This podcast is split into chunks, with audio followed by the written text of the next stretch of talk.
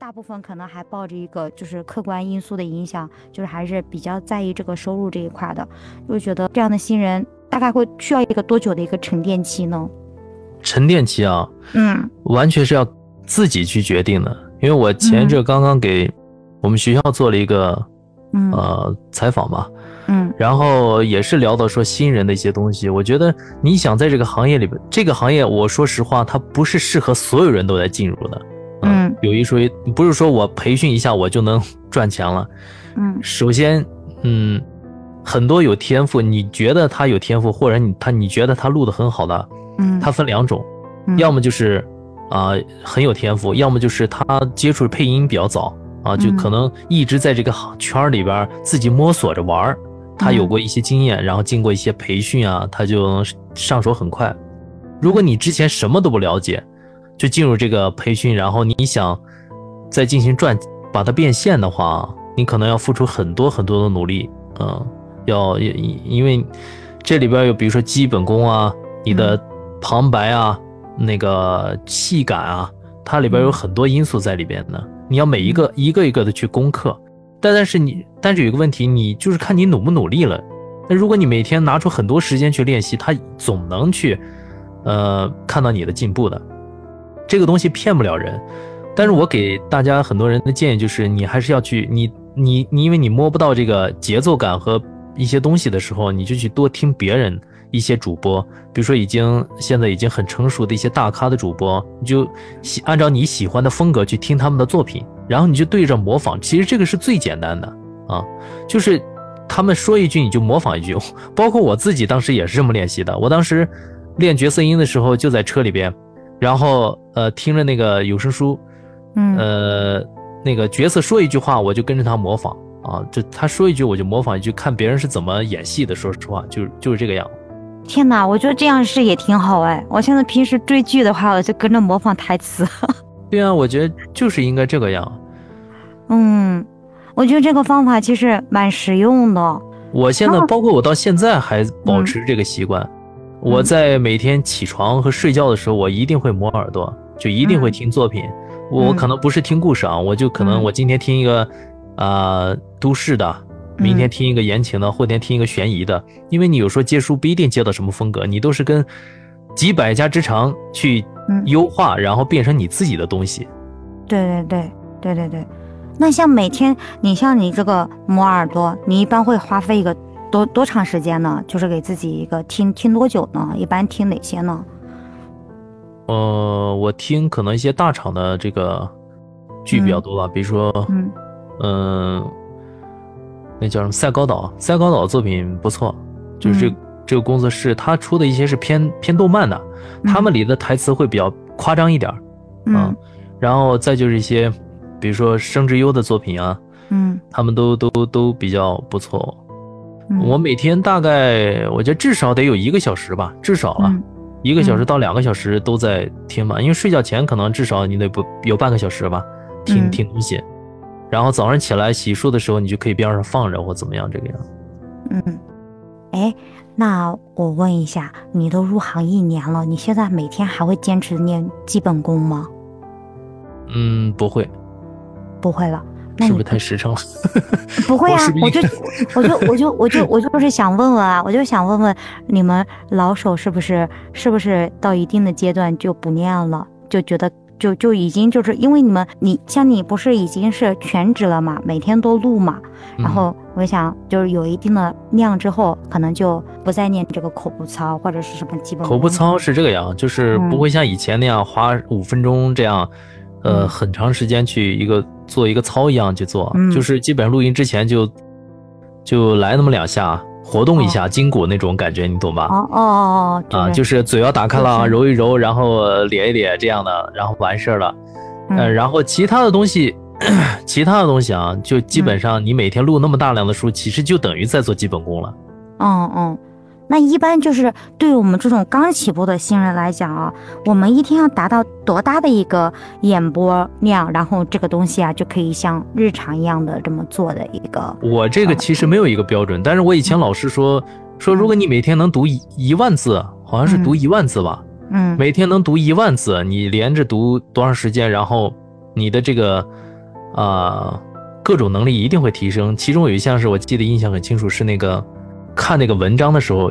就是你看到前面你的后边的话，你就能就是脑子里就有印象了那种，对对对，你懂吧？就在念识读能力。对，识读能力。嗯，然后之前我也不太行，但是就现在好像还发现还真挺有用的。对，我现在念那个练手书，我就是这样，我也不熟悉文本，我就是逮着我就读，所以整体上嘛，就是那种囫囵个的，就是这么念我的一个应变能力。嗯，然后但是提到基本功这个东西啊，我还是要，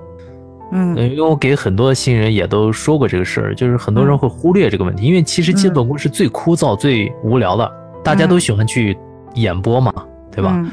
但是忽略了一些基本功。但是我想说的是，基本功，你的基本功的好坏能决定你在这个行业里边的一个上限。就是如果你的普通话好的话，那你可能比如说我们举个例子，你能达到八成的上限。你的气息好的话，你就能达到10成的上限。因为它这里边为什么我这么说呢？你像一些口部操啊，包括一些那个绕口令这些基本功，会有助于你去演播的一些吐字清晰不清晰的这个东西。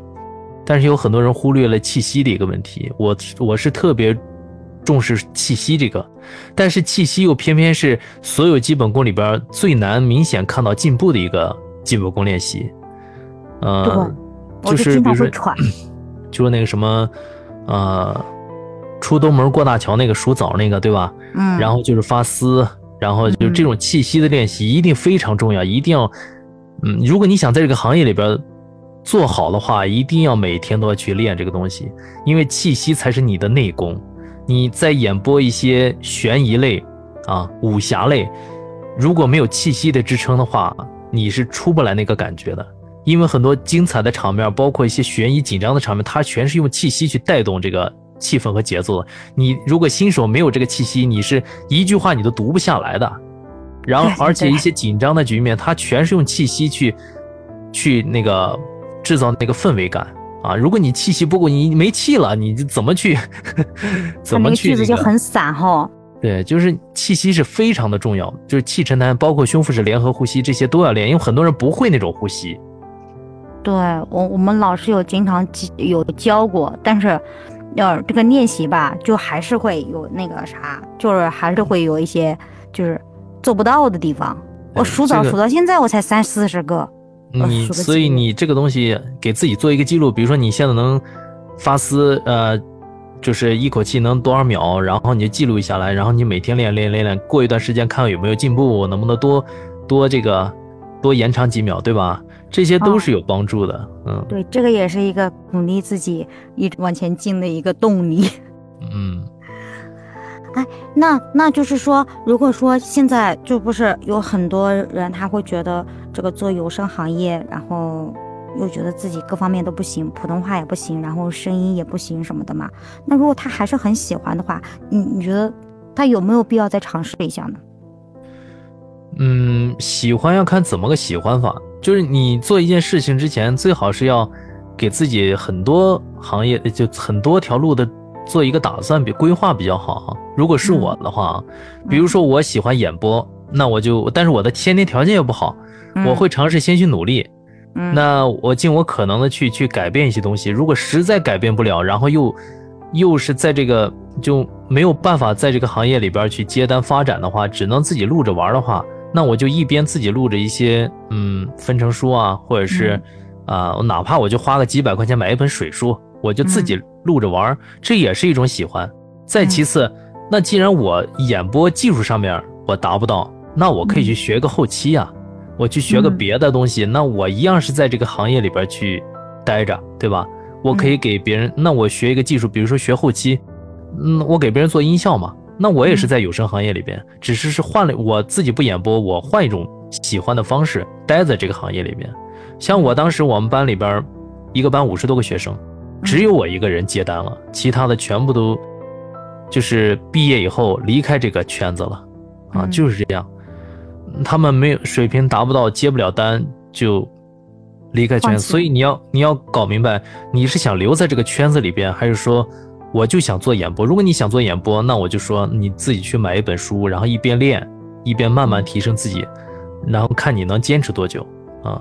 如果说你想靠这个赚钱的话啊，如果眼前你现在没有工作，就想靠这个兼职，或者是想靠这个赚钱，那么我劝你还是重新找一个方向，因为你是目的是赚钱嘛，对吧？这个东西它不是说我一天两天就能，它不是说我进货我干嘛我别的东西我一天两天就能赚到钱，这个东西你养家糊口的东西不是开玩笑的，所以你一定要清楚这一点。如果你想靠这个赚钱，那么如果你不是这块料，你就想办法转行，然后把这个东西作为你平常业余的情况下一个慢慢提升的一个方向，对吧？嗯，确实，我觉得喜欢的话，这个行业就可以进来哈。但是说呢，就是你不要一开始抱着一种很激进的态度，就是想着我一定要赚多少多少钱，或者多短时间内要赚多少多少钱。我觉得我作为一个新人的体会就是，在这个行业，就算你很有天赋，你也每天得花很多精力的。首先，这个甲方一天要多少干音，你最起码你得能给他录出来呀，你如果不能录出来，他给你多少钱你也挣不到，是吧？嗯，这个你不一定每天接的都是一个小，也有很多要求不那么严格的甲方，这个就是你在行业里边慢慢去发展积累的一些资源了。而且说实话啊，这个行业里边也不用太气馁说哎呀我这么笨或者是学不好，其实这个行业本身就是包括我们也是在跟一些学播音主持的，或者是在这个配音行业扎根了很多年的一些大佬们，就是在跟他们学习，然后我们也是在竞争这个样，因为人家干了多少年，可能干了20-30年的配音老师也有一些播音主持人大学就学的这个专业，你想2个月去把人家4年就学会的东西去掌握，也不是那么容易的事情，真的你要付出很多东西才能有资格去给人比，对吧？人家为什么1个小时能挣那么些钱？我知道一个配音老师，他录一篇，你们可以搜一下《成吉思汗》一个历史小说，他一小时的时薪是4000，哇，4000！对，人家还嫌太麻烦费事儿，不想挣这个钱，人情原因不得不去录1小时4000的时薪，然后录那个《成吉思汗》。人家专门配音，就是一出来就是那个纪录片广告的那个声音，懂吧？哦，明白明白。人家随便录一个广告或者录一个配音，可能大几千上万就到手了。但是你录小说要录好多个小时，1小时4000，人嫌麻烦，你懂吧？对对对，你这怎么比呢？人家就是，这就是大佬嘛，对吧？对对，大咖了都，他这几分钟他就大几千。对啊，这个真是外行人，你们可能接触不到。我也是第一次听，我也都懵了，1小时4000的时薪，我天！人家还这个我们懵的点就是我们还很想挣这个钱，人家已经不屑了。啊，对，这个没办法，人家是专业的嘛，人家就是挣广告的钱，人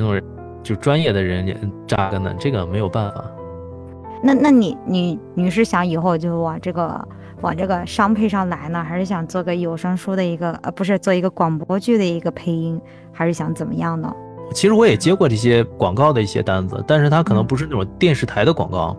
那种要求那种其实说实话都是要跟那些广告商去对接的啊，那种大的那种广告公司去对接的，他们去找这个，像我们可能接一些比较平常的一些抖音的短视频广告啊。或者是我之前录过搜狗输入法的广告，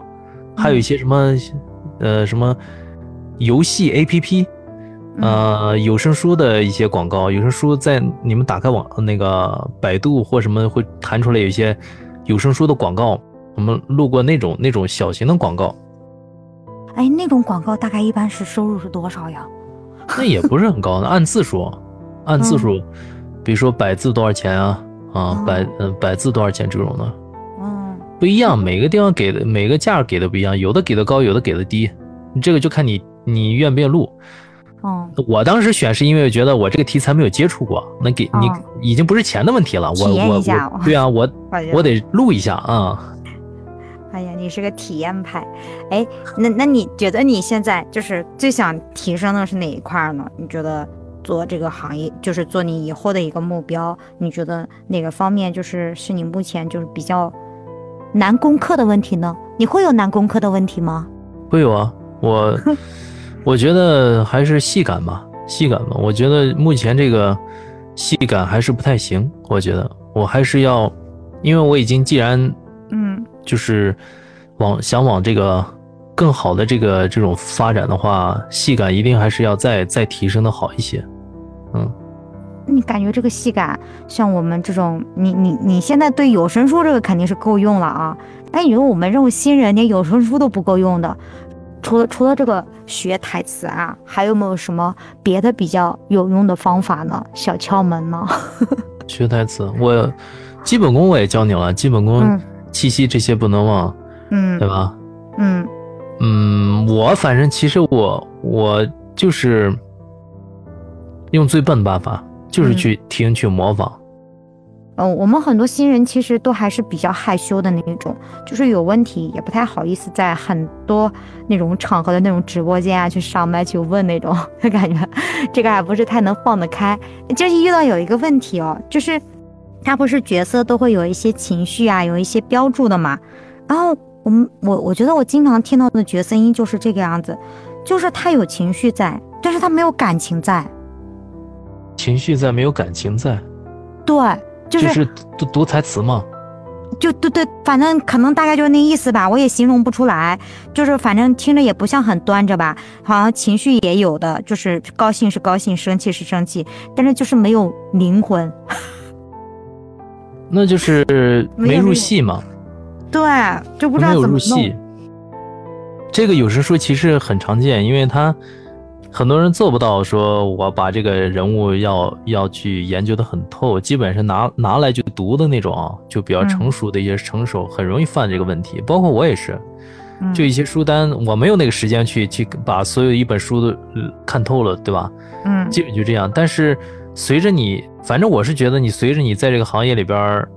做的时间久了，我觉得戏感这个东西是你一定要不断提升的。如果你就是我就这样读了，我自己对自己没有一个要求和标准的话，所以这就是卡到一个上限了，你就只能在这个价位区间去接单了，对吧？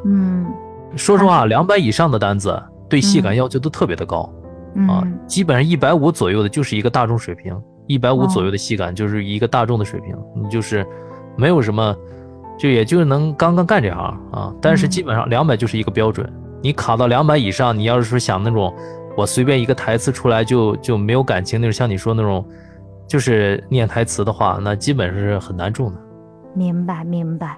这又是一个知识点呀，你今天输入了好多知识点。就我学习下来也会有很多，就是同学，那大家有的时候会有一种想法，就是觉得可能钱花了，然后就觉得自己就一定能当成一个成熟的主播了，这是一个误区啊。